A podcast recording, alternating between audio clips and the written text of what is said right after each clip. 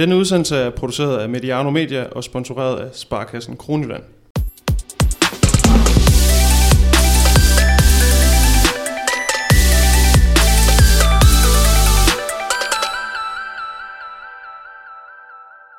Hej og velkommen indenfor. Mit navn er Emil Halkier, og jeg har fornøjelsen, kan vi vist godt kalde det, at sidde for, for bordenden af det her første Mediano håndboldpodcast. Øhm, vi har glædet os rigtig meget til at slå dørene op og vise, hvem vi er, og, og hvad vi har haft det i støbeskeen de sidste par uger og måneder.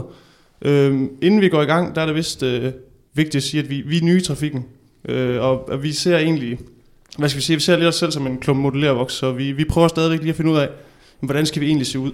Øh, så have det lige øh, i baghovedet nu her, hvor vi, hvor vi går i gang. Øh, dagens panel består af tidligere liga- og landsholdsspiller Jakob Gren, cheftræner i København håndbold Claus Mogensen og cheftræner for Ajax København Dennis Bo Jensen. Velkommen til øh, de her. Tak for det. Tak. Og så tænker du nok, hvad er nu det for noget københavneri, to øh, ligatræner for københavnske ligaklubber. Øhm, sådan bliver Mediano håndbold ikke altid. Øhm, vi har godt nok hovedkontor her på, på Nattergældervej i Nordvest, men øh, I kan nok godt høre, at jeg er ikke, øh, jeg er ikke født herovre. Jeg er nok født, øh, hvad skal man sige, på forsædet af en altså masse, masse Ferguson traktor, kan man godt sige, øh, fra Jylland. Og, øh, og vi kommer også til at lave rigtig mange udsendelser med, med jysk base og, og undskyld, med, med tyngde på, på vest, den vestlige side af Storebælt. Øh, men, men lad os lægge ud med lige at tage temperaturen på, på dagens panel. Jakob, hvordan har, har dine øh, premiere været? Mine de er i hvert fald sådan rimelig meget i udbrud lige nu. Ja, men øh, jeg er heller ikke helt rolig. Men øh, nu fik øh, vi jo lige taget det værste tryk i, øh, i øh, løbet af sidste uge. Ikke? Så du er klar til dagens øh, to udsendelser, som vi jo laver. Lige nu føler jeg mig klar til. Og Claus, først og fremmest øh, tillykke med, med sejren i grundspillet, skal man jo huske at sige. Tak. Har det været øh, svært at få armene ned i København håndbold de sidste par uger? Nej, det har det ikke, fordi at vi, øh, vi har ikke helt spillet på det niveau, vi, vi har ønsket. Så, øhm, så samtidig med, at vi har fået resultaterne med, så har vi også øh, været lidt frustreret over, at, øh, at vi ikke helt har ramt det niveau, vi har der. Kun tidligere sæsonen. Så vi har egentlig fået lidt en reminder om, at øh, der er ikke noget, der kommer af sig selv. Også øh, velkommen til dig, Dennis. I skal ud og, og kæmpe for jeres øh, ligaoverlevelse her øh, snart, og ud i en, en direkte duel mod, mod træerne i første division. Har du øh, indstillet GPS'en til Crusoe og Sønderjylland, eller hvordan ser det ud? Ja, nu må vi se, hvad der sker. Det er jo lidt spændende dernede. Der er flere hold, der kæmper med om det. Men øh, vi holder skruen i vandet og har jo godt vidst, at det var den vej, det gik i et stykke tid. Så vi er klar. Godt at høre. Øh, vi starter, øh, eller vi skal vende de to hjemlige ligaer i dag, men, men vi starter egentlig med at tage to sager fra den seneste uge, som har fyldt rigtig, rigtig meget i, i medierne og i, og i håndbold Danmark, og øh, vi skal en tur til det midtjyske, øh, og så skal vi også lige vende den her øh, Bo Spillerbergs sag, som jo har, øh, har været os. Øh, og jeg synes, vi skal starte i Herning, der ligesom har været omdrejningspunktet for den her HC Midtjylland-diskussion. Øh, I fredags, der var øh, klubformand Thomas Hinse ude at sige, at han overvejede ligesom at dreje nøglerne om på HC Midtjylland, og, og også gøre det inden sidste spillerunde. Øh, så i går kommer der så en pressemeddelelse fra DHF, der siger, at det kan han ikke nå. Øh, og det kaster jo ligesom tingene op og ned øh, igen. Og nu peger pilen så på, at, at det når de så ikke at gøre. Øh, Dennis, hvis man sådan kigger udefra på det her HC Midtjylland, hvordan har det så været at betragte det udefra? Hvad tænker du om det, der er foregået derovre? Oh, ja, hvad tænker jeg? Det er jo desværre en historie, vi har set før. Øhm, jeg tænker, det må være rigtig hårdt at være spiller i det og træner i det, og stå i det og ikke at vide, om man har et job i næste uge. Det er nok, hvad jeg tænker. Men Clau- Claus, hvordan, hvis du skulle følge op på det, Dennis siger, hvordan synes du, at, at HC Midtjylland har håndteret hele den her sag omkring den ustabile økonomi? Altså, jeg, jeg, jeg synes jo, det er tydeligt, at, øh, at der ikke har været flere penge i kassen, og at man så har forsøgt at kompensere på det ved at sælge deres profiler. Øh, nogle, nogle har de sikkert fået nogle penge for, og nogle har de måtte, øh, måtte lade gå gratis. Øh, det er jo ikke, øh, det er ikke fordrende for den danske liga, at, vi er, at det sker. Øhm, altså det, som Dennis så siger, så, så er det set før. Men jeg, jeg synes, det er trist. Ja. Altså nu var det jo, øh, der var jo snak om, at de ville lukke inden sidste spillerunde i grundspillet, og der var en masse scenarier i spil her hen over weekenden, og nogle klubber, der ligesom følte, at det, det er måske godt for os, og nogle klubber, der ikke følte, det var godt for dem, måske nærmere Aarhus og, og Kolding, som ville øh, stå til at miste fire point i den indbytteskamp med eksempelvis Mors Thy. Øhm, kan man, altså, det, det indikerer vel et eller andet sted, at, HC Midtjylland ikke har haft styr på, hvad reglerne reelt var på det her område, gør det ikke det, Jacob? Jo, men det gør det jo tydeligvis, når, når han har meldt sådan ud, og så øh, det bliver... Det, øh, altså, den mulighed bliver annulleret af, af DHF et, øh, et par dage efter. Så, så de har nok ikke helt haft, haft kigget reglerne, regelbogen helt, helt igennem der. Men øh, det er selvfølgelig også vigtigt at understrege det her, at uh, Tønder har selvfølgelig stadigvæk noget at spille for. Der er to kampe tilbage, de skal hente et point i dem. Uh, de møder så et skjernhold, som kæmper for uh, førstepladsen i, i ligaen, og et Ribe Esbjerg hold, som stadigvæk har en slutspilsplads at kæmpe for, Claus. Tror, altså, har, har de overhovedet nogen mulighed for at hente et point i de her sidste to kampe? Ja, det har de. Altså, øh, de danske, den danske liga er, er forholdsvis tæt, og vi har set øh, Tønder, øh, Tønder overraske før. Øh, og, og det her med at øh, kunne øh, vinde den der kamp, det har så stor betydning at komme over hos Midtjylland i, øh, i turneringen, fordi så undgår man direkte nedrykning og skal ud og have et øh, nedrykningsspil, hvor man, man får en ekstra chance. Øh, og, og omvendt, så er der måske nok nogle af de andre hold, som, øh, som egentlig går og håber på, at Tønder ikke øh, gør det, fordi så har man gratis billet til, øh, til næste sæson sådan på Liga. Ja, og hvis man går en, en række ned, så er der vel også nogen i første division, der håber, at, at Midtjylland kommer over i det nedrykningsspil. Ja, det tror jeg også. Altså, det er, det er jo, altså, og, og, det er jo det, der er så ærgerligt, at fordi at, øh, at de forskellige hold øh, går og håber på noget forskelligt, øh, når, når, når sådan noget sker. Øh, man skulle måske egentlig have trukket holdet øh, øjeblikkeligt, da man så, at, øh, at pengene var et problem. Øh, ja, nu, øh, nu bliver det noget, noget værre bøvl. Ja, fordi inden den her pressemeddelelse for, for DHF, der kom i går aftes, der udtalte Thomas Hensø i, i søndag, eller i fredags undskyld, at den, den bedst sportslige løsning ville være, hvis Midtjylland dominerede på sidste pladsen, og ligesom lod de andre afgøre deres skæbne. Øh, det er altså ikke blevet den løsning, der er kommet, og et eller andet sted har Midtjylland så heller ikke fået den løsning, de selv gerne vil have. Altså har de ikke fejlet også i den situation, så Jacob? Jo, det kan man godt sige, men den største fejl har jo, har jo været den måde, at, at de har endt med at køre deres øh, forretning på, ikke? Øh, lige meget hvad. Så at, at, vil du ende i en situation, hvor at, at der er nogle hold, der med rette kan, kan føle sig en lille smule snydt. Øh, men jeg vil så give Thomas Heinz ret i, og som Claus også nævner, at det måske havde været den mest færre løsning at, at trække holdet øh, med det samme. Der er jo ikke nogen i løbet af sæsonen, der ikke har, har spillet for at vinde, så det har nok været, været det mest reelle billede af styrkeforholdet mellem de resterende hold, hvis, hvis deres point var blevet annulleret. Så ved jeg godt, der har, der har selvfølgelig været nogle forskellige øh, mentale, altså du, du skæler jo til stillingen ikke? I, løbet, i løbet af sæsonen. Så, så der er noget psykologi i det også. Altså, øh, men der er ikke nogen god løsning på det.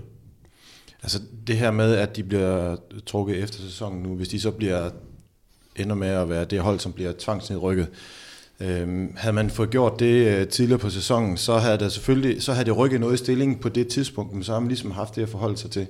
Altså det, det vil jo være, være forfærdeligt, hvis, øh, hvis det er sådan noget, som bliver ændret per efterkrav, kan man sige. Øhm, det, det gør det så ikke øh, i, nu, hvor DHF de kommer, kommer frem og siger, at øh, de kan ikke nå at trække det, for, for, uh, før grundspillet er slut. Og det vil så sige, så kommer det til at trække sig fra kvalspillet, og så, så er der egentlig ikke noget at spille for, fordi så er den, den, øh, den kvalplads øh, givet. Det bliver hos Midtland.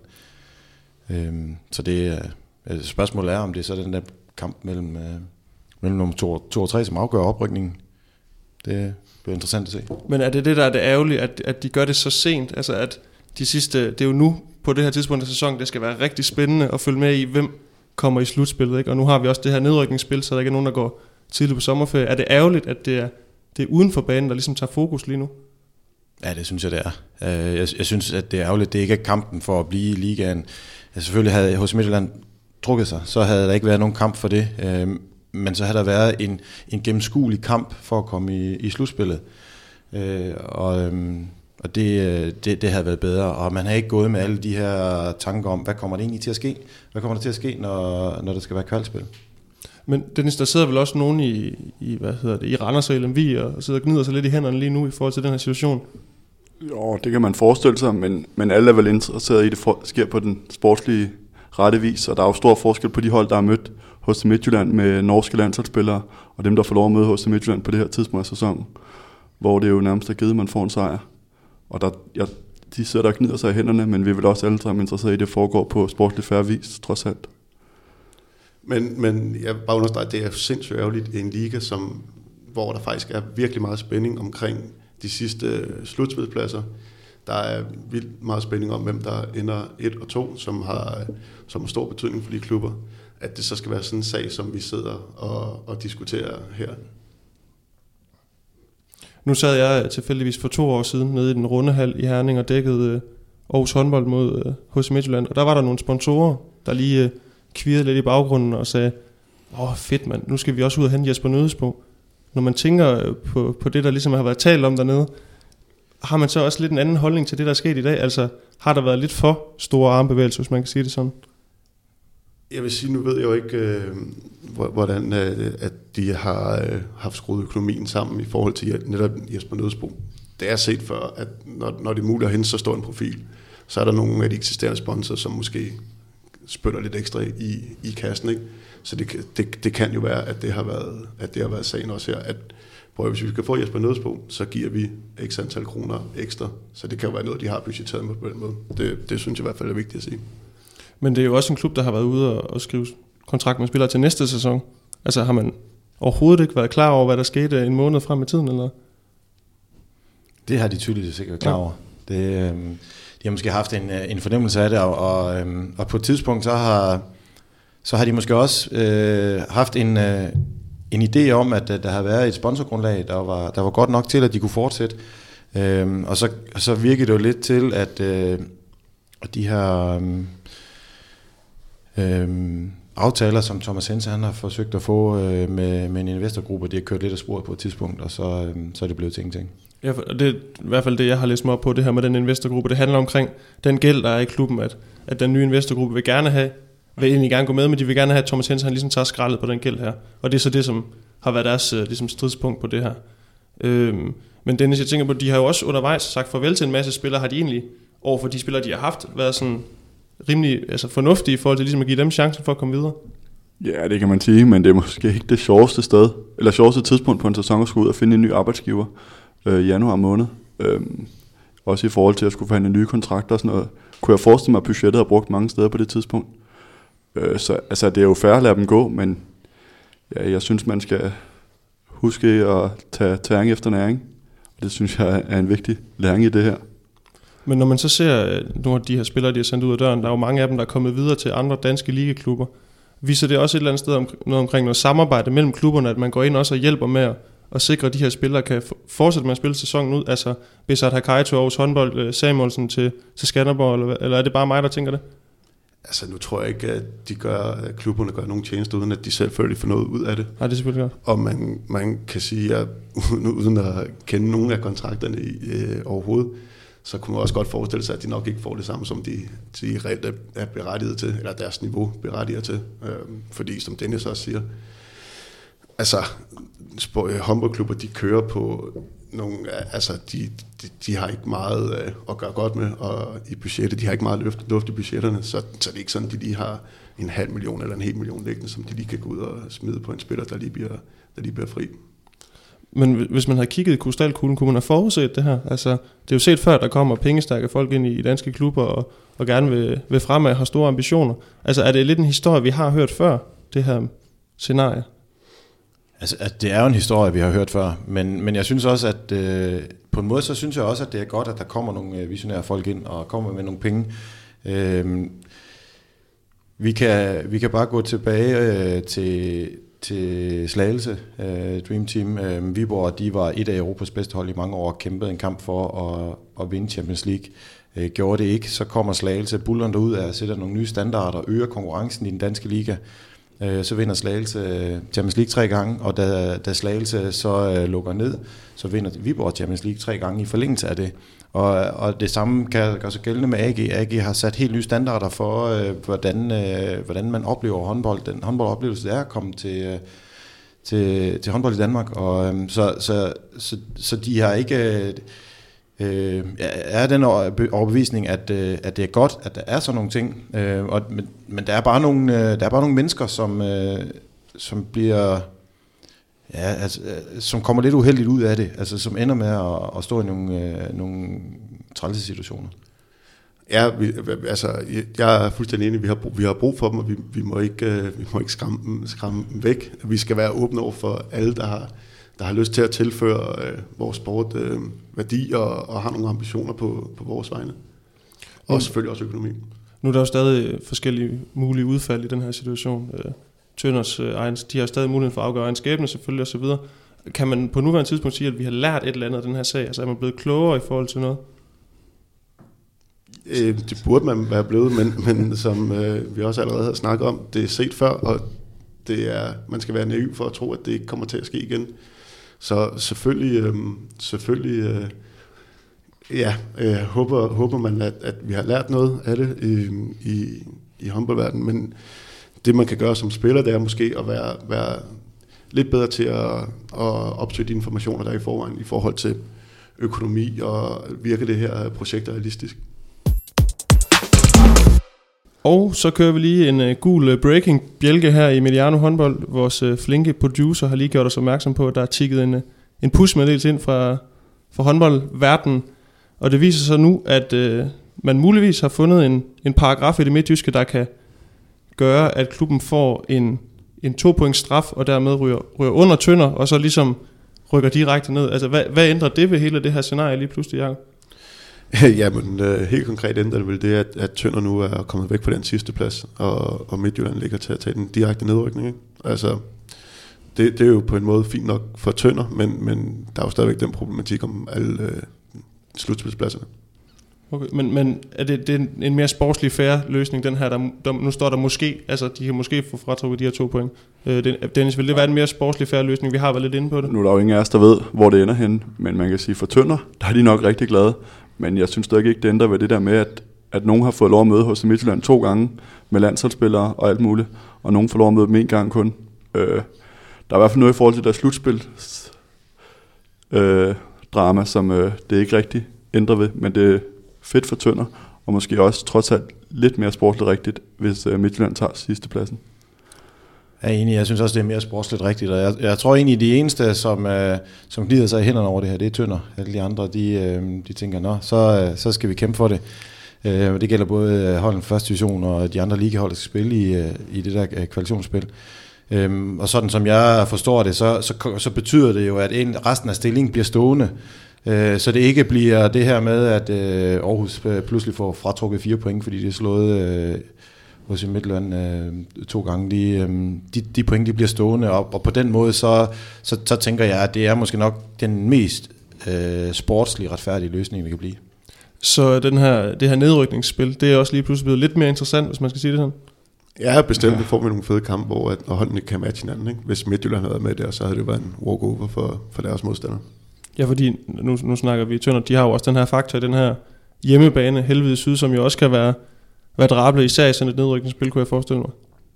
Ja, det har man jo set før med Nordsjælland. Øh, så det, det er helt sikkert en, øh, en svær faktor, der kommer ind i det billede. Og så, så tænker jeg, at vi, vi lukker øh, HC Midtjylland for nu, og giver os videre til en, en anden sag, som har fyldt rigtig meget i, i medierne. Øh, og det handler egentlig om fem ord, som røg ud af munden på Bus Spillerberg efter kampen mod Skjern for, øh, i sidste eller forrige weekend. Øhm, og det, det er ikke overraskende, at vi skal snakke om, om sport og følelser nu, og lige, bare lige hurtigt bordet, bordet rundt her. Den her reaktion, vi så fra Bus Spillerberg efter kampen, var den, fra, var den for voldsom? Ja, det synes jeg. Øh, ja, det var den. Ja, det, det, det synes jeg også, den var. Øh, der er nogle ting, som jeg sådan er... Øh, jeg, jeg synes måske, det er i overkanten, at skal tage en sag op efterfølgende. Øh, der, der synes jeg ikke, at den er værre, end at hvis, hvis øh, dommerne i situationen havde op, oplevet det som en, øh, en, en, øh, en truende adfærd, jamen, så skulle de have handlet i situationen. Jeg synes ikke, at jeg, synes ikke, at jeg ser nogle billeder, der, der retfærdiggør, at, øh, at, at det er så alvorligt, at det skal tages en sag op efterfølgende. Men ja, hvis vi skal holde fast i, du siger, du siger ja. Hvor, hvorfor er Bo Spillerbergs reaktion for voldsom i den situation? Jamen altså, det siger jeg som, øh, som øh, tilskuer øh, og som, øh, som øh, håndboldfan. Altså, jeg, jeg, jeg, jeg synes, det er for meget at stå og overfuse en dommer. At jeg så sagtens kan forstå det, men jeg har stået i den samme, føle, eller i den samme situation mange gange, i hvert fald øh, haft de samme følelser. Det, det ændrer jo ikke ved, at, at, at, at, at det umiddelbart er en, er en, er en overreaktion. Øh, så skal vi helt sikkert snakke om alt det her i forhold til Stefan Polman og sådan noget, men det er noget, det er noget helt andet. Isoleret set synes jeg, at han gik over stregen der. Ja, det er jeg enig i. Ja. Men jeg er også enig i, at vi skal jo heller ikke fratage alle de følelser, og det er jo også lidt det, Claus snakker om. Altså, hvor, hvornår er det for meget, hvornår er det ikke for meget? Det er jo et rigtig svært spørgsmål, for jeg synes, vi lever også af følelser, og hvis vi dræner det fuldstændig, så dræber vi også vores produkt. Så, men isoleret set, så gik han over stregen lige der, synes jeg. Hvad er der nogen af jer, der nogensinde er blevet indberettet for, for noget lignende? Altså ikke, at I har sagt, hvor er I elendig mand, men måske øh, ligesom, øh, haft en voldsom reaktion, eller? Nej, jeg er ikke blevet indberettet for det i hvert fald. Nej. Nej. Nej. Men, men der er også nogle andre ting i det her i forhold til, nu nævner vi den her indberetning, som, som strider lidt. Der har været øh, tale om det her indberetningstidspunkt, og så de begrundelser, der er givet i indberetningen. Øhm, Bo Spillerberg har selv skrevet et åbent brev på, på Kolding Københavns øh, hjemmeside, hvor han ligesom også beskrev, at dommerne lagde vægt på, at han hilste med knyttet hånd, i den her, når man har den her hilsepligt bagefter. Det viser tv-billederne jo tydeligvis, at det gør han ikke. Claus, er det, er det problematisk, at et af hovedargumenterne simpelthen er decideret usand? Ja, det synes jeg, det er. Øhm, øh, jeg, øh, jeg synes, der, hvis, man, hvis man efterfølgende skal tage en sag op, øh, så skal du gå orden i tingene. Og, og når det ikke har været det, så synes jeg, det skal afvises. Øhm, jeg, selv, vi har selv stået i en, i en, i en lignende situation, øh, hvor øhm, øh, Mirai fik et, øh, et blåt kort. Øh, og, og, og det blå kort, det er i sig selv, øh, når jeg hører forklaringen, øh, i orden. Øh, men, men at der er fejl i, øh, i indberetningen fra øh, øh, dommerne til DHF, og fejl i retten øh, i, i, i, i, i, i, i forhold til, hvordan det skal være i reglerne. Vi, det står i reglerne, at vi skal have en, øh, en underskrevet rapport fra dommerne senest en time efter kamptidspunkt, og den får vi så næste morgen, 12 timer efter kampen er spillet. Øhm, så er reglerne jo ikke overholdt. Øh, jeg tror, at hvis vi tager til Odense, og, og siger, øhm, øh, fordi øh, bliver smidt ud af pokalturneringen, fordi at Mie Højlund har siddet på bænken. Hun har ikke været på banen øh, overhovedet i kampen. Hun har ikke haft nogen indflydelse overhovedet. Øh, men alligevel, så, skal hun, øh, så, så, så siger reglerne, det tilfælde, det må man ikke, fordi at hendes spillercertifikat ikke er i orden, og så bliver det smidt ud. Men, men hvorfor er det så, når, når dommerne indberetter noget, og de laver en fejl i forhold til reglerne, hvorfor er det så, at det heller øh, ikke bliver afvist? Og det, det synes jeg er problematisk. Ja, fordi Kolding, de, øh, på, på Spillerberg skriver i det her brev, at, at øh, indberetningen er først øh, faldet søndag, og så har de så modtaget den mandag. Så det er jo to dage efter kampen, så der er vel noget der allerede i forhold, som du siger, i forhold til reglerne, der ikke er overholdt. Jeg er ikke inde i, hvordan øh, sådan en efterfølgende indberetning, Nej. hvordan reglerne er der, så, øh, så, Okay. så det, er- det, det, det er jo det, er er det, det, skyldig. det, det er det, Kolding har skrevet på deres øh, Ja. øh, hjemmeside, skal vi lige understrege selvfølgelig. Ja. Øh, men du var også selv lidt inde på det i forhold til det her med, hvorfor dommerne ikke reagerer med det samme. Altså, jeg, nu læste jeg, at Daniel Svensson har skrevet en blog på TV2, øh, hvor han undrer sig over, hvorfor dommerne ikke bare har givet ham et blåt kort, hvis de var så intimideret af hans adfærd. Kan du forstå den pointe, jeg? Ja, jeg kan sagtens forstå Daniels pointe. Det, altså, hele DHF's håndtering af den her sag, synes jeg har været, har været øh, underlig og øh, faktisk frustrerende at, at følge med i. Og, øhm, at man kan, som du også siger på tv-billederne, der er jo ikke, der er jo ikke noget, der indikerer, at han har, øh, at han har knyttet hånden. Øhm, noget helt andet er, at jeg forstår heller ikke, hvorfor vi skal have de der kameraer helt ned på, helt ned på banen. Øhm, altså, jeg, jeg, jeg kunne sagtens have nøjes med de billeder uden, uden lyd. Jeg havde ikke været i tvivl om, om Bo's følelser. Jeg, jeg havde sagtens kunne føle, føle ham. Altså, det er som om det, ja, altså det hele, det, det er bare noget, noget rod, og så kan Jens Jørgen, kan jeg ikke huske, hvad han hedder, Jens Bertel og øh, Rasmussen, øhm, han kan stå og sådan, sige, hvad hedder det, procedurer og indberetninger så mange gange han vil. Altså, vi bliver nødt til at have nogle, altså, vi bliver nødt til at, det bliver nødt til at være mere gennem, gennemskueligt. Altså, hvad, hvad må vi, og hvad, hvad må vi ikke? Altså, Nu, Dennis, nu nævner Jacob det her med kameraer ned på banen. Kunne man måske, skulle man arbejde med, at der var sådan et, et lille frirum lige efter kampen, hvor spillerne måske er, er lidt fredet, også i forhold til at undgå de her temperaments øh, overkog, eller, eller skal spillerne bare kunne styre det?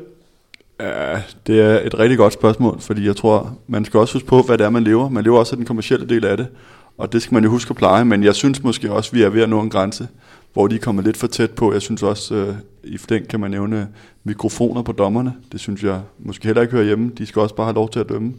ej, og så så jeg, at de også havde GoPro-kameraer på dommerne i Tyskland. Altså, det er jo... Altså, Men, men du nævner det jo selv det her med, at man skal huske de kommercielle interesser. Altså, spillerne spiller vel også, fordi der er nogen, der sidder og ser på dem, og hvis folk gerne vil se og høre dommerne øh, talte under kampen, må man så ikke også gå det ekstra mil for ligesom at tilfredsstille dem?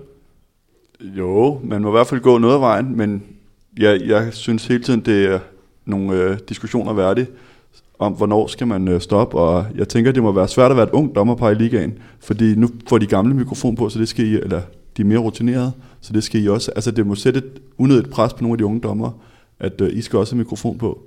Og det samme, de er inde i omklædningsrummene lige efter kampen. Der er i hvert fald nogle øh, ting i det. Øh, I timeouts er det helt nede... Øh, øh, altså, det er i hvert fald noget af det, vi ikke har set i fodbold endnu, hvor de ikke er helt lige så tæt på. Ja, men det er også det der er min pointe. Altså, tilfører det, tilfører det overhovedet noget værdi? Som, altså, som fan, jeg får, jeg, får, jeg, får, jeg får intet ud af det. Altså, udover, udover at der kommer sådan en sag herop lige pludselig, som jeg heller ikke øh, er specielt interesseret i at skal frem. Nu, øh, du nævnte også, Jacob, den her sag, den har jo været sammenlignet med en, en sag fra, fra Dameligaen med, med Estevana Polman, som i et øh, tv-interview efterfølgende omtaler dommerne som shitty referees. Øh, og det kan så øh, ikke holde en karantæne, øh, fordi sagen ikke blev indberettet. Og det er jo det, som, som de siger for, for disciplinærudvalgets side, det er den store forskel, at den her sag ikke blev indberettet. Og så øh, også, at det Polman sagde var et generelt udsagn, og det ikke var henrettet, eller undskyld, øh, henvendt direkte til, til kampsdommer. Hvad synes I om den forklaring? Er der noget, der er ligesom strid, modstridende der, eller?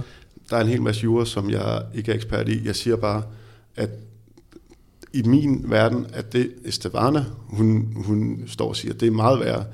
Bo, han ved måske engang, at, der, at hans øh, udråb bliver, bliver fanget af, af kameraet. Estevana, hun står og siger det direkte ind i kameraet efter kampen. Altså, i min bog synes jeg, det er en, øh, en, en sløjere handling, end, end den bog, han, han uh, umiddelbart udviste. Er I på linje med, med Jacob her, eller? Altså, jeg, jeg, jeg synes, det er svært. Øhm, jeg, jeg synes, det er svært med graden af, hvor, hvad, man, hvad man siger, øh, men, men jeg, jeg, jeg er jo enig i, øh, i pointen med, at det er, øh, det er jo bevidst, at, øh, at Estavano, hun øh, siger det, det er, det er efter kampen, og, der, og, og det er jo ikke i et... Øh, altså der har, der har gået så tilpas meget tid, at hun er ude af sin følelsesmagt, hvor, hvor det er meget tydeligt, at, øh, at det er Bo ikke. Øh, så øh, så det, det kunne man godt sige, men der, der vil jo være så mange udtalelser gennem sæsonen, som så skal tages op. Og det, det, det der egentlig er det afgørende, er, synes jeg, at det er, at, øh, at det er lige for alle, så man ved, at man har nogle retningslinjer og, og, og, og følge. Og, og, det, og det er der, det nogle gange bliver svært, fordi at øh, der, der, der opstår situationer, hvor, øh, hvor man ikke ved, hvordan man skal forholde sig til det.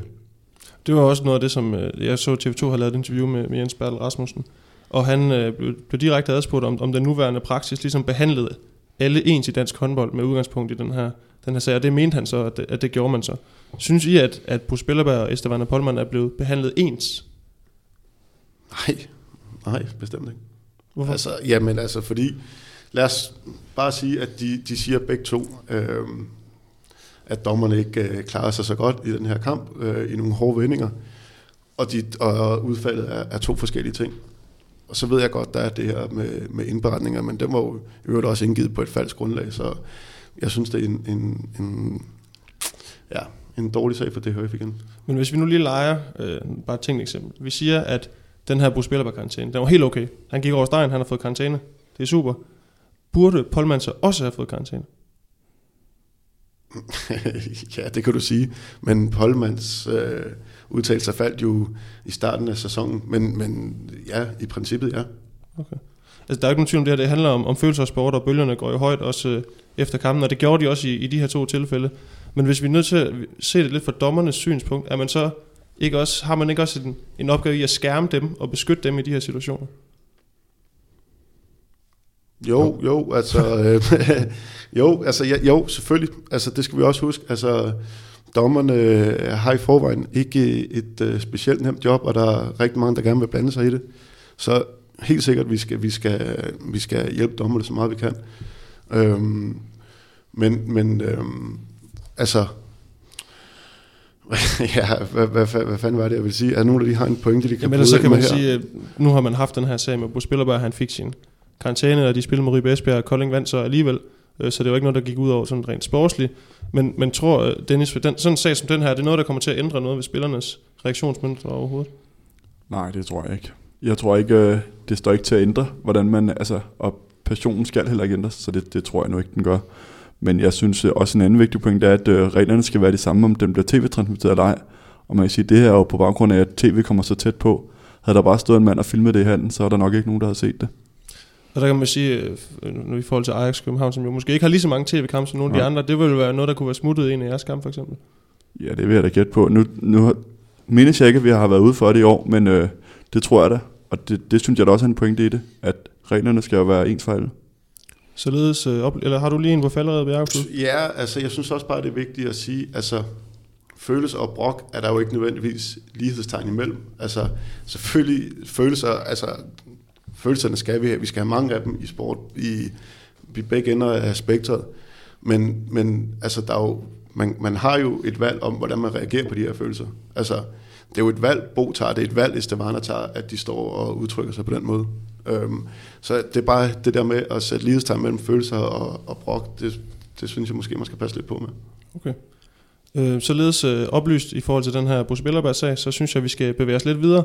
Øh, inden vi gør det, vil jeg lige huske at sige, at øh, hop lige ind på Facebook og Twitter, eller på jeres podcast-app og find øh, Mediano håndbold.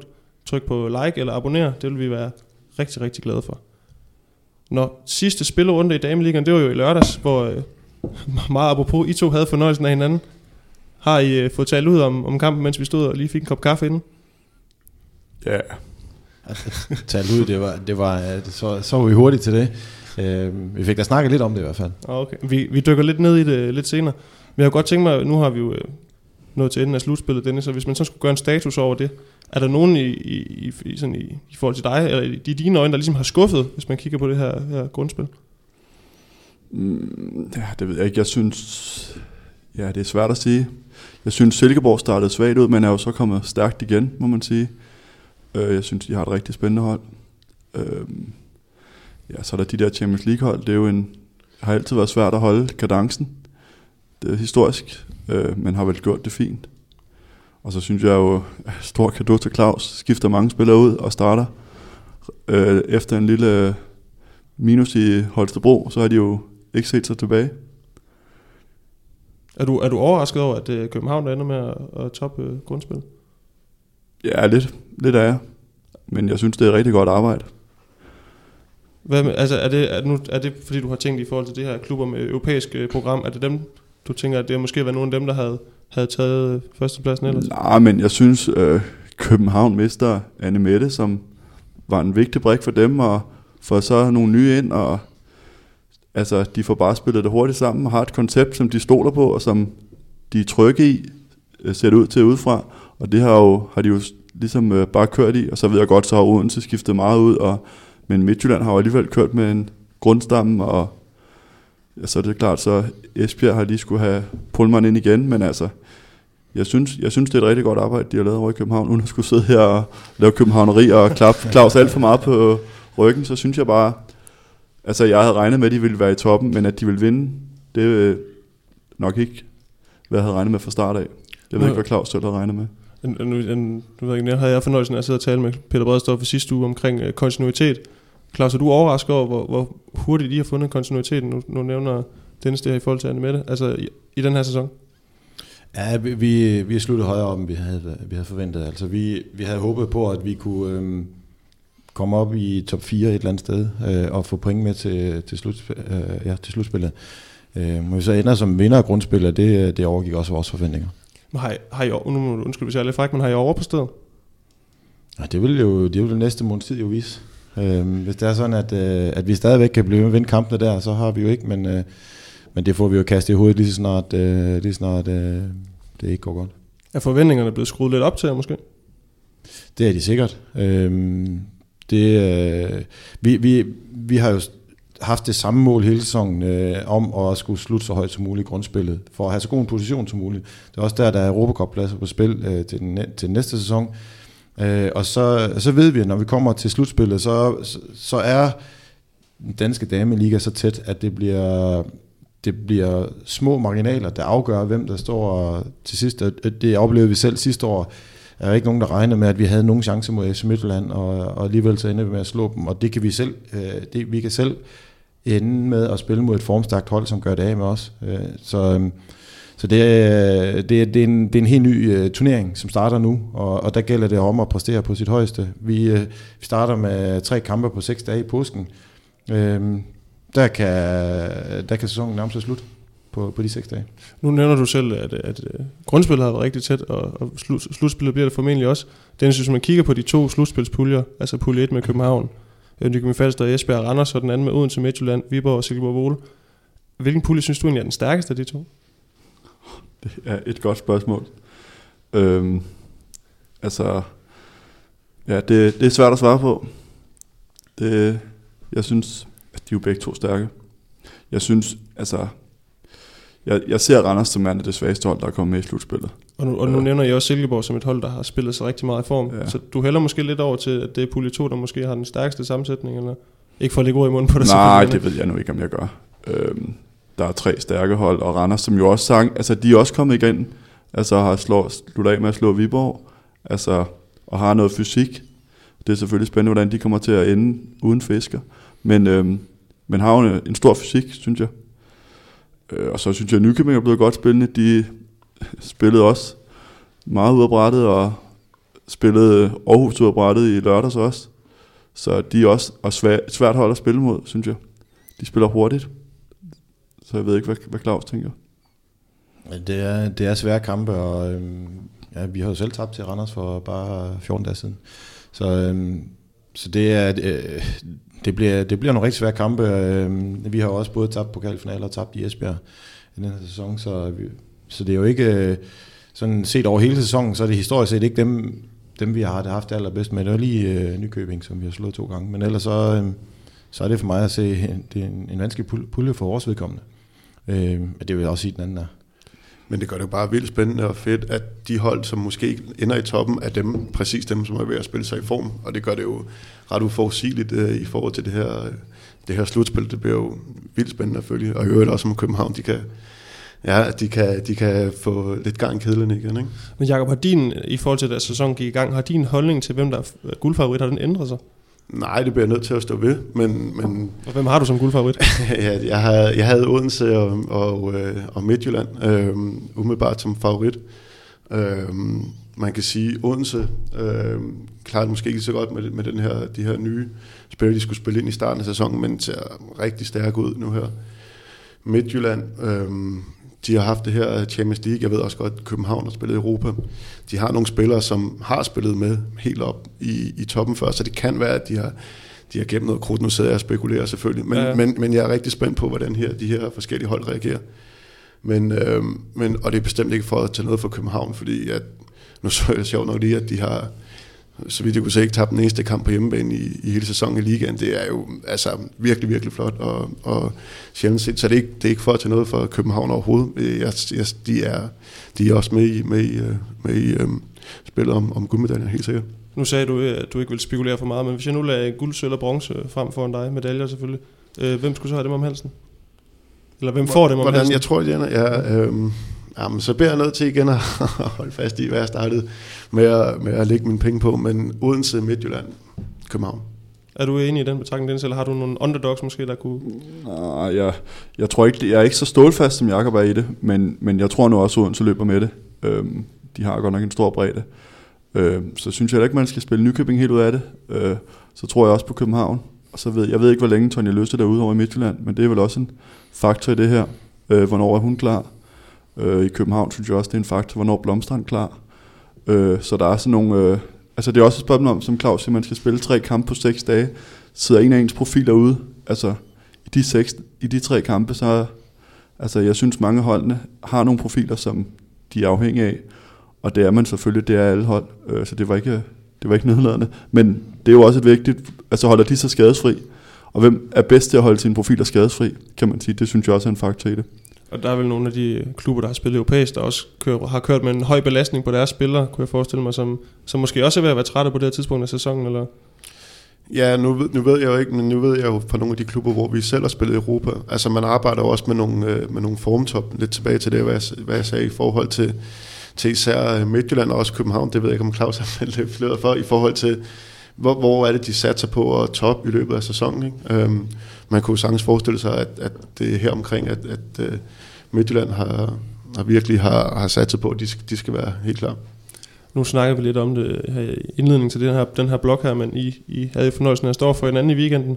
Øh, og Dennis, du, øh, det gik jo faktisk øh, rigtig, rigtig fint langt hen ad vejen mod, mod Københavnerne der. Øh, hvis, hvis, vil, kunne du ikke tænke, eller kunne du ikke tage med sådan ind til taktikbrættet? Hvad, hvad havde du sådan ligesom fokus på op til den kamp? Hvad har Københavnerne, hvilke knapper har, har Claus været god til at trykke på i, i sin klub øh, i den her sæson? Jo, ja, sådan overordnet kan man sige, vi vil øh, gerne prøve, øh, og det var vi gode til langt den vejen, at få afsluttet vores angreb ordentligt, fordi vi synes, de har en god kontrafase, hvor specielt Mirai er rigtig farlig, øh, og hvor Blomstrand har været rigtig farlig. Hende undgik vi så, og så har vi snakket lidt om, hvor vi gerne vil angribe hende, at vi ikke vil ind i de store træer, men gerne vil lidt ud over kanterne. Det tror jeg også alle, der har set videoen, kan se, at det var en del af det. Og så synes jeg bare, at når man står nede i forsvaret, handler det altså om, at man kan få tøjlet rej. Og så vil vi gerne lidt op på banen og se, om vi kunne tage noget initiativ. Øhm, nej, jeg har ikke nogen... Øh, Nej, men jeg, det var- jeg sidder bare og klør mig. Nå, det skal der også være plads til. Nu nævner du selv, øh, nu nævner du selv øh, Mirai. Har hun været ligesom grundpillen i den her københavnske succes i den her sæson? Udefra set, så ja. Hvad tænker du, Claus? Har hun været din øh, vigtigste spiller indtil videre? Eller kan man overhovedet sætte det sådan op? Øh, altså jeg, for mig så har Mirai over hele sæsonen været den, den bedste spiller, den mest afgørende spiller. Øh, så, så det har hun også været for mig. Øh, altså for mig så har hun været den, der har gjort den største forskel i ligaen flest gange.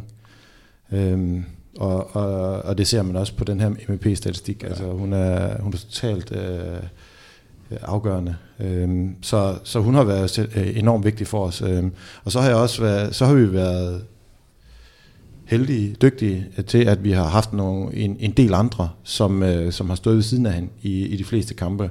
Og jeg tror, det er der, der vi har skilt os ud. At, øh, at, at i, i kampe, hvor øh, ja, altså Mirai, hun har stort set været afgørende i, ja, i, hun er så også ude i to kampe, men, øh, men så i, lad os sige, 18 ud af 22 kampe, der har hun øh, haft en afgørende finger med i spillet, og så har jeg haft nogle andre spillere, som har gjort det øh, rigtig mange gange også, og, og der synes jeg, at der, at der er nogle klubber, hvor, hvor der har været nogle spillere, som så har måttet stå lidt alene. Øhm, hun har altid haft andre spillere ved siden af sig, som også har præsteret, og det har så været lidt forskelligt. Det har været Blomstrand i nogle tilfælde, det har været Jenny Alm, øh, jeg siger ret, ret, rigtig mange tilfælde, Johanne Bunsen i, i vores mål, øh, og sådan øh, Debbie Bond. Øh, spillere på skift, som har budt ind, og der har vi haft flere, som har været tæt på sit topniveau per kamp, end de andre, synes jeg. Jeg synes også, at man skal nævne Dolfer. Øh, hende. Ja, jeg synes godt nok også, man. hun har stået godt Det skal man. i jeres forsvar, må jeg sige. Øh, Det skal man. hvad hedder det? Så hende vil jeg også gerne sende et par roser afsted til. Nu nævner du selv her den her københavnske midterblok. Har det også været en af, af nøglerne bag deres succes, at de ligesom har en, en god, øh, et godt solidt øh, defensivt anker og, og ligesom arbejde ud fra? Ja, det er jeg helt, det er jeg helt sikker på. Øh, vi var da i hvert fald glade for, at vi har lavet 16 mål i første halvleg i Frederiksberghallen. Det tror jeg ikke er sket mange gange, at øh, København har lukket 16 mål ind i en halvleg øh, på hjemmebane. Øhm, og, og der har de bare stået stærkt, og der synes jeg, at øh, de har en øh, god base dernede. Altså det, det er to rigtig stærke træer, de har i, øh, og så har de jo egentlig også øh, Svatterstock, som jo også er rutineret, og jo også er på vej tilbage, kan man sige, øh, efter hjernerystelse. Så jeg er helt enig. Altså det er jo dernede, det meste bliver... Altså hvis man kan holde de andre hold under de der 25 mål, øh, så er man jo godt kørende. Øh, og så kan man løbe et par kontraer, og så har man en ener i rej, der kan tage, nogle gange tage bolden under armen, og det, ja, jeg synes, det er godt arbejde.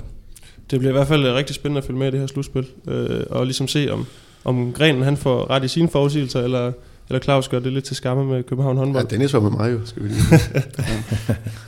Jeg synes, vi skal ile videre til, nu har vi været lidt inde på det tidligere udsendelsen, Herreligaen. Øh, For der er jo også rigtig meget spænding nu, at grundspil ikke slut i Herreligaen endnu, men øh, der resterer to runder, og der er jo, nu har vi haft Midtjyllands skæbne op at vende, men der er jo stadig masser af bolde i luften i forhold til den her 8. plads, øh, de sidste hold i, i slutspillet. Øh, Jacob, hvem, hvem tror du øh, sniger sig med på den? Ja, men øh, nu faldt der jo... Jeg ved ikke, om de faldt helt på plads, men, men øh, det var en øh, ret interessant runde, øh, vi lige, har, vi lige har haft her i weekenden i forhold til de sli, sidste slutspilspladser. Øh, Nordsjælland fik jo en virkelig vigtig, vigtig sejr. Så lige nu ser det jo ud til, at, at Nordsjælland og Kolding ligger, lige pludselig ligger rigtig godt til at tage de der pladser. Ikke? Og øhm, vi kan være efterhånden være lidt sikre på, hvor, at øh, Midtjylland ikke kommer til at pille yderligere ved, ved, ved stillingen i forhold til, hvad de ellers allerede, allerede har gjort. Så ja, jeg bliver nødt til bare at gå med dem, der ligger 7-8 nu. Øhm, men jeg synes også, det var, det var fedt at se, hvor, hvor godt, hvor flot, godt reageret på, at, at de lige pludselig fra den ene dag til den anden havde det, havde det i deres egen hænder, at de kan, at de kender sig midter i grundspillet. De kørte Aarhus fuldstændig, fuldstændig over. Ja, er Mors Thy fuldstændig ude af, af ligningen i forhold til den der 8. plads? Altså, de har jo også et program, hvor de møder netop Kolding og, og Sønderjyske. Øh. Ja, det tror jeg. Altså, det, det, er, jo, det, er, jo, det er jo så tæt her i de, de sidste kampe, men, men øh, nu lidt jeg på hatten for GOG. Øh, det har også været en øh, moralboost, at, øh, at Kolding faktisk klarede Ribe Esbjerg uden Bo, øh, som har været, som har brugt det her koldinghold rigtig, rigtig langt. Og lige pludselig var det op til resten af holdet at, at, at lave det her resultat. Det har de gjort. Så det tror jeg har faktisk i sidste ende, det har været på en uheldig baggrund, men, men øh, i sidste ende kan det, kan det have været en, en fordel for, for Kolding, at, at resten af holdet ud over Bo har fået den her succesoplevelse. Det tror jeg i hvert fald. Claus, nu du sidder på den anden side i forhold til, at du sidder i dameligaen og, og kigget ind på herreligaen. Er der noget, der ligesom har overrasket dig i forhold til, hvordan stillingen er faldet ud indtil videre? Uh, ja, det er jo overraskende, at uh, Nordsjælland de, uh, de kommer med. Jeg, jeg, jeg føler mig overbevist om, at, uh, at de kommer med, uh, og der bliver ikke ændret på de otte, som ligger der nu. Uh, og man siger, at de får jo egentlig den, uh, den plads, som var tiltænkt Ribe Esbjerg. Jeg har forestillet mig, at Ribe Esbjerg de havde været med i stedet for Nordsjælland det her slutspil. Og så synes jeg, der er en, en, en lidt interessant pointe i øh, det her med, at at Skjern øh, nu ryger ned på andenpladsen, og Gok ryger op på, øh, på, på, på førstepladsen, fordi at det, det gør jo faktisk, at det er ikke, du, uanset om du bliver et eller to, så får du to point mere over, og det er ikke nogen dårlig pulje at komme i som to, øh, fordi at du bliver kommet med sammen med nummer 3 og nummer 6 og 7, og der er meget stor forskel fra nummer 5 til nummer 6, synes jeg. Altså det betyder så, at GOG de får Holstebro og Aalborg, og, og det er ikke givet, at, øh, at GOG øh, de, øh, de er bedre end dem i, i slutspil, for det synes jeg er tre hold, som er meget tæt på hinanden. Men at du så med, øh, som nummer to skjern, så får de selvfølgelig BSV med, men så er vi, ned, så er vi nede i, øh, i, i, i Aarhus, Kolding eller Nordsjælland, øh, som de to andre, hvor to af de hold er med i den pulje. Og, og der ser jeg altså BSV og Skjern, eller BSV GOG, som nogen, der sikkert går videre derfra. Ja, er det, de her Aarhus og Kolding, er det lidt nogle mere svingende størrelser måske, det her slutspil? Altså, de er ikke ja, så... jeg, jeg, synes heller ikke, at, jeg synes heller ikke, at de spiller for spillere øh, er i nærheden af det niveau, de top 5 holdene er. Så derfor så synes jeg, at, øh, at, at det at blive nummer et, øh, ja, du har sikret dig en, en, en Champions League kvalplads, men det er ikke, det er ikke givet, at du går i semifinalen derfra. Nej, det er meget, meget enig i. Der er, der er markant niveauforskel fra, fra de fem øverste hold, og så, og så ned til resten af ligaen. Nu nævner du selv uh, GOG. Uh, Skjern har jo også uh, spillet en rigtig, rigtig fin sæson, og også været ude og gøre sig i Europa. Er det, er det ikke også noget, der man ligesom må sige, bare erkender, at de har også haft en rigtig, rigtig god sæson? Altså, GOG har jo ikke haft samme belastning, kan man sige. Jo, Skjern har, Skjern har bestemt haft en, haft en øh, flot sæson, og stadigvæk med i Champions League. Bliver nok endestation, kan man sige. Men, men, øh, men de, har, de har præsteret flot, det synes jeg. Hvad med, hvad med sådan et hold som Aalborg? De har jo også været ude. Altså, er, det, er det et hold, der har været ramt af at skulle spille Champions League, hvis man kan sige det sådan? Ja, så har de vel også været ramt af at sende Sander Sargosen væk. Bestemt. Øh, som vel var langt over halvdelen af det hold, og en verdensklasse spiller. Øh, det er klart, det rejser man ikke lige nødvendigvis så efter på en sæson. Så det tror jeg lige så meget er tabet af ham, som Champions League-kampe. Der er jo også sket en, en strukturændring i forhold til sidste sæson. Der er kommet det her nedrykningsspil. Der er ingen øh, klubber, der skal tidligt på sommerferie. Det var der jo blandt andet et Aarhus hold, der brugte så meget sidste år. Øhm, er det en fin løsning, at man vælger at sige, så er der lidt af, de får en pengemæssig guldråd at spille for 75.000 kroner. Øh, er det en god løsning, i stedet for det her med at sende holdene tidligt på sommerferie? Uh, jeg, jeg ved det ikke. Altså, øhm, jeg, har, jeg har selv prøvet at stå i et nedrykningsspil, øhm, og der er, indtil du har sikret dig, så, så, er der, så er der så meget på spil, og øh, du bliver udfordret mentalt øh, virkelig meget, men det er et meget stort negativt pres. Og, og, og det at rykke ned fra håndboldligaen, det, det, har, det fører så store omkostninger med sig, Øh, der er mange klubber, som fuldstændig giver ned for den professionelle satsning. Øh, nogle forsvinder helt ud af landkortet på en nedrykning, og det er alle bevidste om. Øh, så det er, det, det, det er et svært dilemma. Det, det er et kæmpestort dilemma, at man ikke spiller håndboldkampe i et halvt år. Det er et kæmpestort dilemma, at man har sin eksistens på spil i, i det her kvalspil. Og jeg, jeg, har, jeg har sindssygt svært ved at sige, hvad det er det rigtige. Hvad tænker du omkring den her struktur, Jacob? Øh, ja, nu må vi se, hvordan det, hvordan, hvordan det fungerer, men det er rigtigt, altså generelt med de her slutspil, der er jo det, at det bliver, hele øh, sæsonen bliver defineret på, på, hvordan du præsterer på en måned. Altså, ja. Og der kan være en hel masse, øh, der, er, der, er, der er i spil selvfølgelig. Øh, dem, der har ligget og kæmpet om og, og haft en forhåbning om at komme med i slutspillet, som lige pludselig skal til at, at spille et nedrykningsspil, det er en, det er en kæmpe stor mental øh, omskiftning, omstilling, man skal, man, man skal lave der. Øhm, ja, jeg, jeg kan også godt være lidt ked af, hvis det ender med, at nu tror jeg ikke, det sker, men hvis et, et hold, der faktisk har ligget og kæmpet om, om at være lige på nippet til at komme med i slutspillet, skal ende med at rykke ud. Nu er det, nu er det sat meget på spidsen, men, men det vil jeg være ked af. Det kunne jo være via nogle, via nogle skader til nogle profiler, eller, eller andet. Det vil, ja, altså, det vil, det vil, være, det vil, være, det vil være grimt. Ja, der er jo en udfordring i at skabe noget kontinuitet i det arbejde, man går og laver i forhold til spillerrekruttering. Altså, det, det bliver længere tid, hvor man kan sige, nu er vi sikre på at være et ligahold næste år, så vores sponsorer følger med, og vi, altså, det er de samme spillere. Der er jo også nogle spillere, der kun er interesseret i at være i klubben, hvis man stadigvæk er i håndboldligaen. Og det kan man lige pludselig vide meget sent. Og der er jo også i forhold til rekruttering til den kommende sæson, hvor man kan have nogle udfordringer som klub, tænker jeg. Men man har jo taget sagt, øh, nu har vi ændret det her, så giver man den her økonomiske guldrod. Altså er, det jo, er den guldrod stor nok til, at, at man sætter så mange skæbner i spil? Nu snakker jeg selv om det, det her. Der er jo mange, der lige pludselig er i spil til at rykke ned. Altså, nu kan jeg jo kun snakke som spiller. Jeg tror, det er de sidste, de tænker på. Det er de der 75.000 øh, kroner.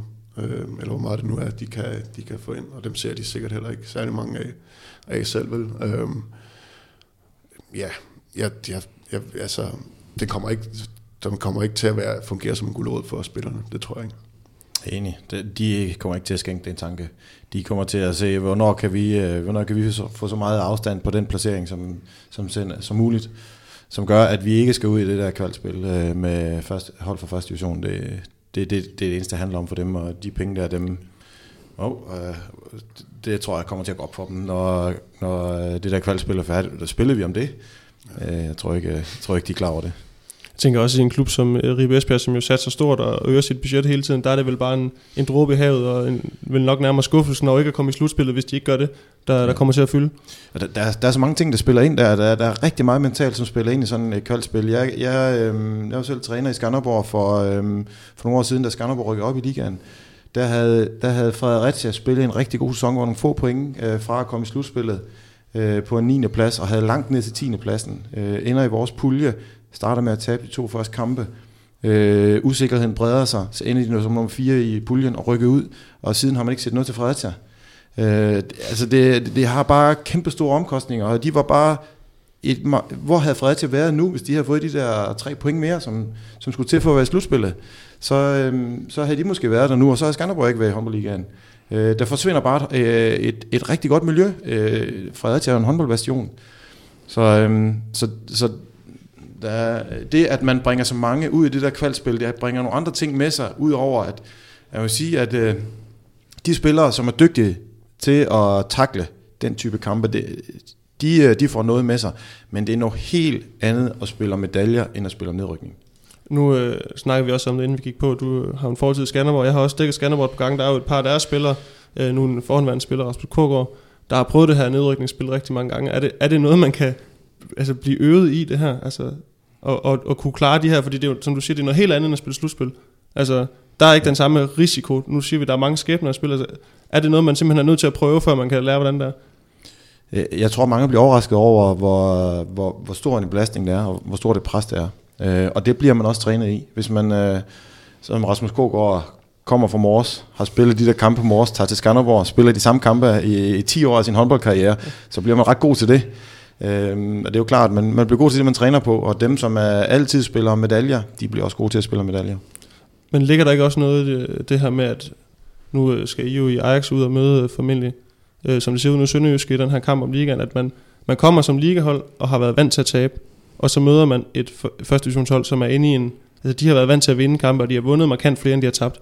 Der ligger vel også et eller andet i forhold til noget rytme og noget der, eller jeg lægger rigtig meget i rytme for, for Ajax. For det første så skal de vente en måned på at spille de kampe, så har de gået en måned uden at spille øh, kampe af betydning. Og, og, og, øhm, og sådan som Ajax præsenterer sig mod os i, øh, i lørdags, så vinder de klart mod et hvilket som helst førstehjonshold. Øh, men der går en måned, og, øhm, og måske øh, så, så øh, går det op for spillerne, hvad der egentlig er på spil, når de kommer dertil, fordi nu har, nu har de øh, gået ind til sæsonen og ikke haft noget på spil, og nu er der lige pludselig noget på spil, og det er en helt anden måde at forholde sig til det på. Præcis. Altså, den kamp, øh, I, I lige har spillet, og så den kamp, I kommer til at spille om en, om en måneds tid, det er, jo en, altså, det er jo to fuldstændig forskellige tilgange øh, mentalt, de kommer til at have til de der to, hvor de kan spille fuldstændig frit i en kamp, hvor de ved, hvor de ender, og de spiller mod, mod det suveræne tophold, til en kamp, hvor alt lige pludselig er, er på spil. Ikke? Øhm, så det, det, det bliver svært for dem, tænker jeg, at starte med den samme, samme mentale frihed, der er i, og, i, i had mod København. Og der er ingen tvivl om, det er en udfordring, vi står overfor, og som vi tager meget seriøst. Øh, hvordan holder vi os i gang i en måned? Øh, hvordan holder vi os skarpe? Og det har jo også været en vigtig pointe for os i de sidste par kampe. Altså vi sluttede af med Nykøbing, Midtjylland, Odense og København. Og valgte, det var en benhård prioritering, at vi ville blive ved med at prøve at spille på den måde, som vi gerne vil spille på. På trods af, at vi godt ved, at det måske ikke var den måde, hvor vi kunne øh, være tættere på dem på. Øh, og Nykøbing laver 39 mål imod os, fordi vi vælger at løbe på alt. Øhm, og det er jo et valg, man vælger at gøre. Men der er jo ingen tvivl om, vi, vi kender godt vores skæbne og har kendt vores skæbne længe. Øh, om vi så er gode til at håndtere det, det må vi jo må tiden jo så vise. Man kan sige, at øh, historisk har vi stået i det selv. Øh, ikke sidste år, men de to foregående år med modsat fortegn. Og har fået en uafgjort mod Ringkøbing, øh, som også kun har tabt og tabt og tabt i de to sæsoner. Øh, jeg kan sådan sige, at øh, spændet har i hvert fald været stort. Det har vi i hvert fald lært i år fra første division til håndboldligaen. Men vi er udmærket klar over, at vi står for det her udfordring, men vi tror og håber selvfølgelig på det, og vi har ungdommens optimisme, som vi klør på med konstant, og det er vi nødt til at tro på. Vi har et helt vildt ungt hold, øh, og det, det er jo det, er det, vi kan, og det er det, vi må tro på. Men nu står du over for den her måned her. Hvordan undgår man, at det bliver et, et eller andet vakuum, som, som luller i søvn? Altså, hvad kan man gøre altså, når reelle indsatser for at undgå det? Er det at få spillet nogle træningskampe? Er det at få et eller andet? Altså, hvad, hvad gør man sådan helt øh, konkret? Ja, det er et godt spørgsmål. Fordi hvem skal man spille træningskampe imod? Ja. Første division er stadigvæk i gang. Øh, I Sverige har man også slutspil. Øh, der er mange udfordringer i det. Øh, men der er ingen tvivl om, at øh, vi har en plan i forhold til, hvordan vi gerne vil træne øh, fysisk. Og vi har en, en mental opgave, som vi går meget seriøst ind til. Hvordan vi mentalt vil lade op, og hvordan vi mentalt vil stå. Og det synes jeg, vi har været gode til. Altså vores udtryk har været godt. Og det er jo det, som er nemt at sidde og sige, det skal vi også bare have i de kampe, men ikke at have det. Og så er vi udmærket klar over, at specielt den første halvleg, der skal vi nok lige ind i en rytme igen. Nu har vi øh, brugt ordet Københavneri et par gange her, og nu vender vi lidt tilbage til det for Claus. Nu har der jo været to københavnske øh, ligahold i år. Øh, hvad, vil, hvad betyder det egentlig for, for håndbold Danmark, at man har to, altså nu, der er mange, rigtig mange klubber i Jylland, og du har også selv base i Jylland og spillet i Jylland. Altså hvad, betyder, hvad har det betydet i år, at der har været to københavnske ligaklubber i dameligaen egentlig? Det betyder, at øh, vi har en meget kortere udbanetur øh, i en af kampene, end at skulle øh, til Vestjylland et eller andet sted. Øh, jeg, jeg, jeg, jeg tror, at øh, jeg har svært ved at overskue øh, præcis, hvad det har gjort, men, ja. men øh, umiddelbart så, så burde det motivere nogle unge spillere til, at der, der er lidt flere hold at se op imod. Øh, der, der, det er lidt, lidt er tilgængeligt at komme ud og se noget øh, ligahåndbold, fordi at øh, det bliver spillet både i, i Bagnehøj og Frederiksberghallen. Øhm, øhm, men om, om det sådan decideret har, har, har gjort noget, det, men det er det, er det vigtigt på. for, for sådan adspredelsen i dansk håndbold, at man har er repræsenteret alle steder i landet? Ja, du, har, du er også heroverfra, og nu siger jeg heroverfra, fordi jeg er jøde, men altså, du har jo også spillet i en stor klub her, så hvad betyder det for, for det sjællandske håndboldmiljø, at der er de her klubber? Altså, der er jo ikke så mange på her sådan lige nu. Øh, nej. Altså, vil det ikke på liga nu? Der er på første niveau selvfølgelig. Og jo, jo, jo, jo, men det er, det er noget andet, når, når det er noget, øhm, når, det, når det er en absolut leader og, det, og i, den, i den bedste række. Jamen altså, hvad det betyder, altså jeg, jeg vil, øh, Jeg vil sige, at det, det betyder, at jeg tror, at vi mister rigtig mange øh, sjællandske talenter. Altså, øh, i, i hvert fald, hvis, hvis de er gode nok, så ryger de jo til GOG eller, eller, længere, eller længere vestpå. Øhm, og de har, de har ikke de der øh, steder, de kan søge hen. Øhm, det var det samme problem for mig. Jeg vidste ikke, hvor, altså, hvor, hvor, hvor skal jeg tage hen. Øhm, så var GOG så ude med snøren, men reelt vil jeg, jeg, vil, men jeg var slet ikke klar til at flytte hjemmefra. Jeg, jeg vil gerne have blevet et eller andet sted, et eller andet sted på Sjælland. Øhm, og hvis, og når, når du kigger spillerne igennem, så er der mange, mange øh, spillere, som, som kommer herover fra. Ikke? Så jeg synes, det, jeg, synes, jeg synes, det er virkelig ærgerligt. Jeg kunne godt tænke mig, at vi havde et flagskib, som ikke, som eksisterede længere end, øh, end to-tre sæsoner, så man vidste, at det var der, man kunne søge hen som, øh, som ungdomsspiller. Jeg, jeg synes, at den, den, den store udfordring ligger i, at, øh, at, at der er rigtig mange af de der velrenommerede ungdomsklubber, som, øh, som GOG er, som IKAST er på DM-siden, Viborg, og Skanderborg har det med deres akademi øh, på her siden. Øh, der, det bliver gjort et rigtig stort stykke arbejde i Aarhus. Øh, altså der er rigtig mange steder. Øh, Aalborg, for den skyld, de har jo rigtig mange egne spillere. Øh, og og der, der, der er stor spring i træningstilbud. Øh, fra Sjælland til Fyn. Øh, Jylland på, øh, på, på det her niveau. Øh, og, og, og så, er det, så er det rigtig ærgerligt, at øh, man på herresiden ikke... Øh, der er 14 hold, og, så, og man har Nordsjælland, som måske formentlig sniger sig med som nummer 8 i slutspillet, men, men det er ærgerligt, at der ikke er et sjællandsk hold, som ligger i toppen og har som de unge de kan identificere sig med. Øh, det, vil, øh, det vil være godt at få det etableret øh, her på Sjælland. Øh, men for mig så er det ikke afgørende. Jeg, jeg synes, der skal være klubber på højeste niveau på Sjælland, men, men jeg synes ikke, at det er vigtigt, om det er to, eller tre, eller fire, eller fem. Øh, jeg synes, det er vigtigt, det er der, men ellers så synes jeg, det er vigtigt at blive gjort et rigtig godt stykke arbejde i de klubber, som er i ligaen. Øh, det er det afgørende for det danske, for dansk håndbold. Nu nævner du selv, det er vigtigt det her med niveauet. Nu står man jo også over for en, en ligaudvidelse, øh, hvor der skal være flere hold i ligaen. Hvad, hvad tænker I egentlig om det? Er der niveau til, at man lige øh, tager en lunds mere med op fra, fra den næstbedste række? Altså, umiddelbart er der jo ikke som sådan niveau til det. Undskyld, Dennis, men, men øh, men øh, der kan jo være nogle andre incitamenter til, til, at, til at udvide den. Men jeg synes, der umiddelbart er, er rigelig kamp i, i forvejen. Nu er jeg ikke helt skarp på, hvordan strukturen i så fald vil, vil, vil være, men, men niveauet er der vel ikke til det, altså som sådan. Nu skal vi selvfølgelig huske på, at vi ikke klemmer Dennis i den her sag. Nej, men jeg, jeg tror, en vigtig pointe i det her, som, øh, det er også, at øh, at opbygge noget, der er på et højere niveau, det tager også tid. Altså lad os kigge i Dameligaen. Nykøbing Falster røg ned, Øh, så fik man efter nogle år, rykket man lidt op og ned, og så blev man deroppe og bliver Danmarksmester. Det, jeg siger ikke, det er den historie, alle oprykkerhold kommer til at lave. Det er nok øh, utopi at tro. Øh, Silkeborg har også brugt nogle år på at bygge det op. I Ringkøbing er man i gang med at bygge det op. Altså, vi har også brug for tid, og vi har brug for noget tryghed i at være i ligaen og kunne sælge nogle sponsorater og vide, at man er der i et stykke tid.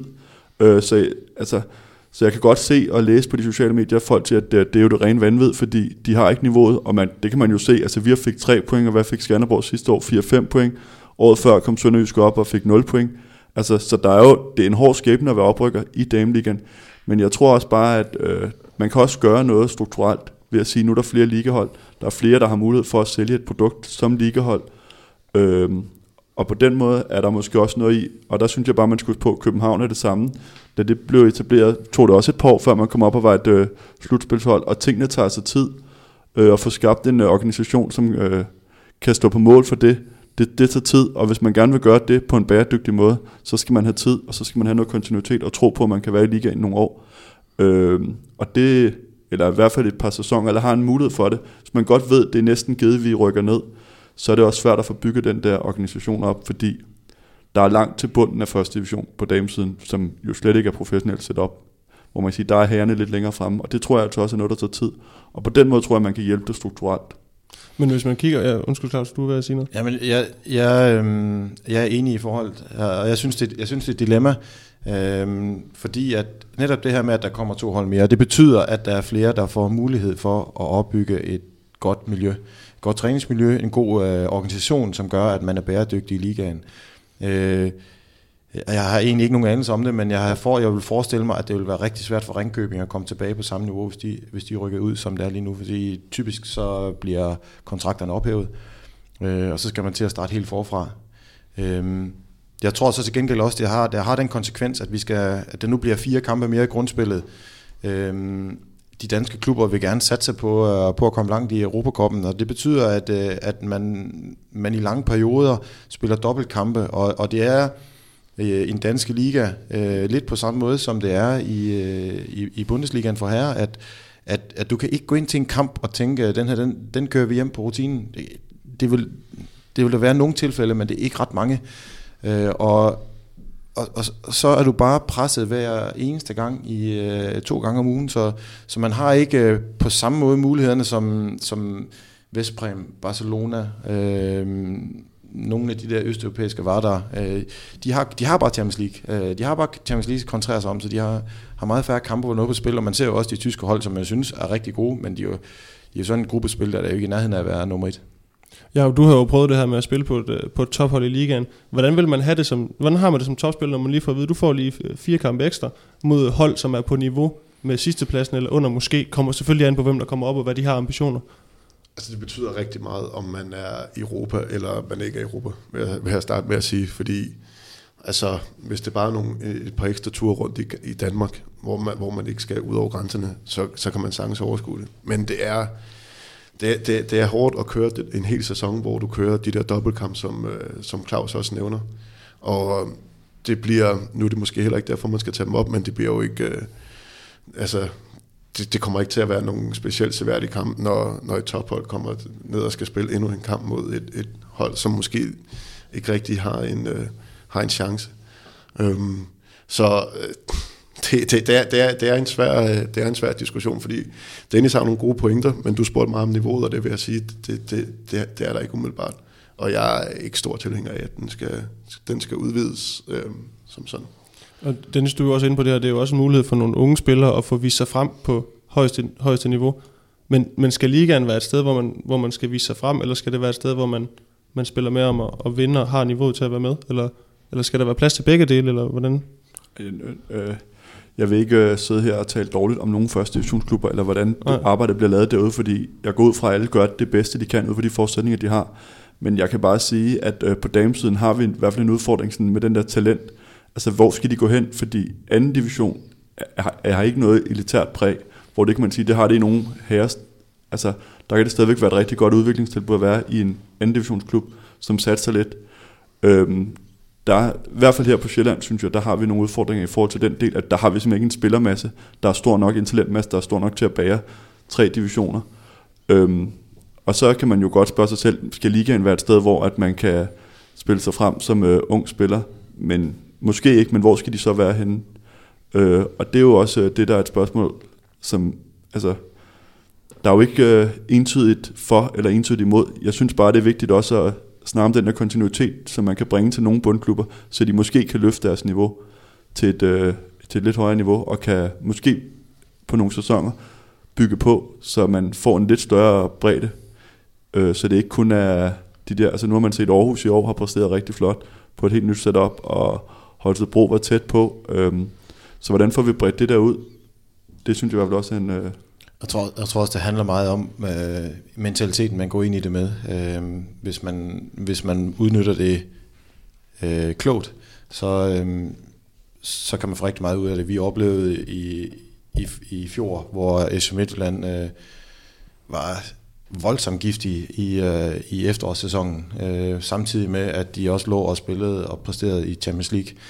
Øh, jeg har været træner i Norge, øh, hvor hvor det var et, et helvede at møde øh, Larvik i øh, Champions League-perioderne, øh, fordi at de formåede bare, og den der den hårdhed og det tempo, som de mødte i Champions League, det, det tog de bare med.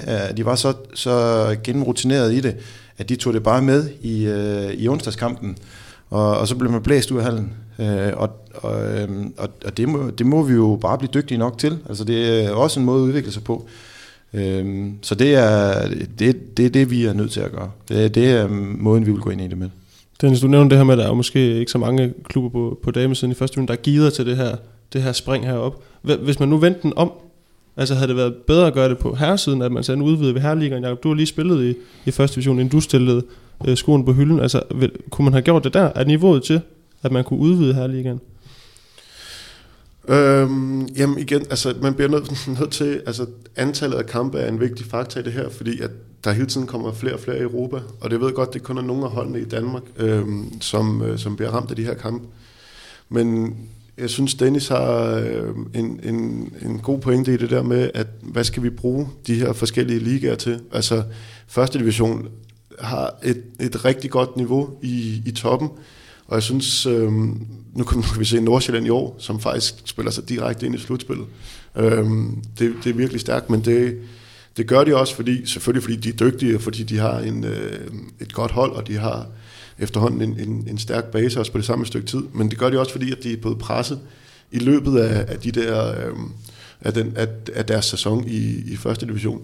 Så optimalt fra, fra min stol, så er det er første division et sted, hvor du skal som ung spiller for eksempel godt er klar, men også som hold øh, blive gearet og rustet til at kunne, at kunne spille med i ligaen. Øh, så, så, så, så er det jo svært at justere, alt, hvor, mange, hvor mange hold, der er konkurrencedygtige og sådan nogle ting. Og så er der vel også en forskel, at på herresiden i Champions League, der spiller man vel øh, 14 grund, øh, gruppekampe eller andet den dur. Øh, det, det tror jeg ikke, man gør på damesiden. Der er vel ikke helt lige så mange. Øh, det er vel også en faktor i det for topholdene, at der skal man altså 14 gange rundt i, øh, eller syv gange skal man rundt i Europa for at spille, og så, så har man selvfølgelig syv hjemmekampe. Øh, så det er jo også en faktor i det, kan man sige.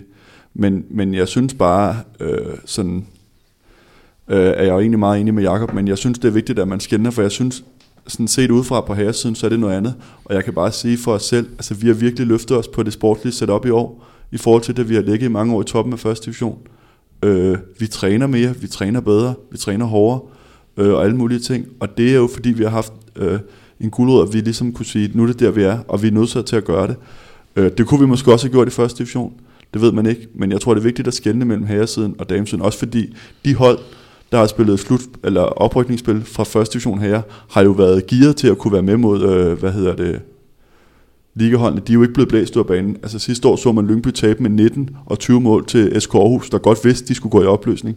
Altså, det var jo en magtdemonstration, øh, hvor man kan sige, at det, det er jo ikke et, walkover øh, at møde et første divisionshold på herresiden.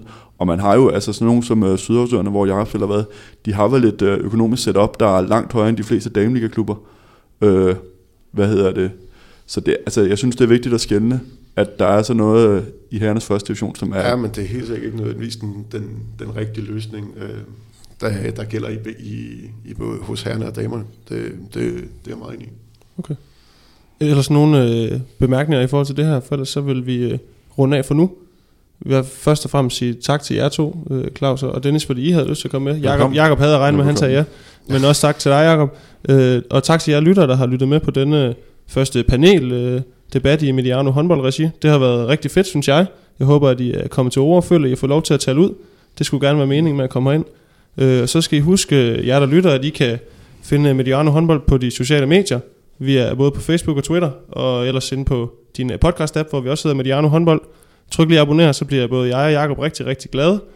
Og så øh, er der rigtig andet at sige en, øh, ja, tak fordi I lyttede med, og vi lyttes ved.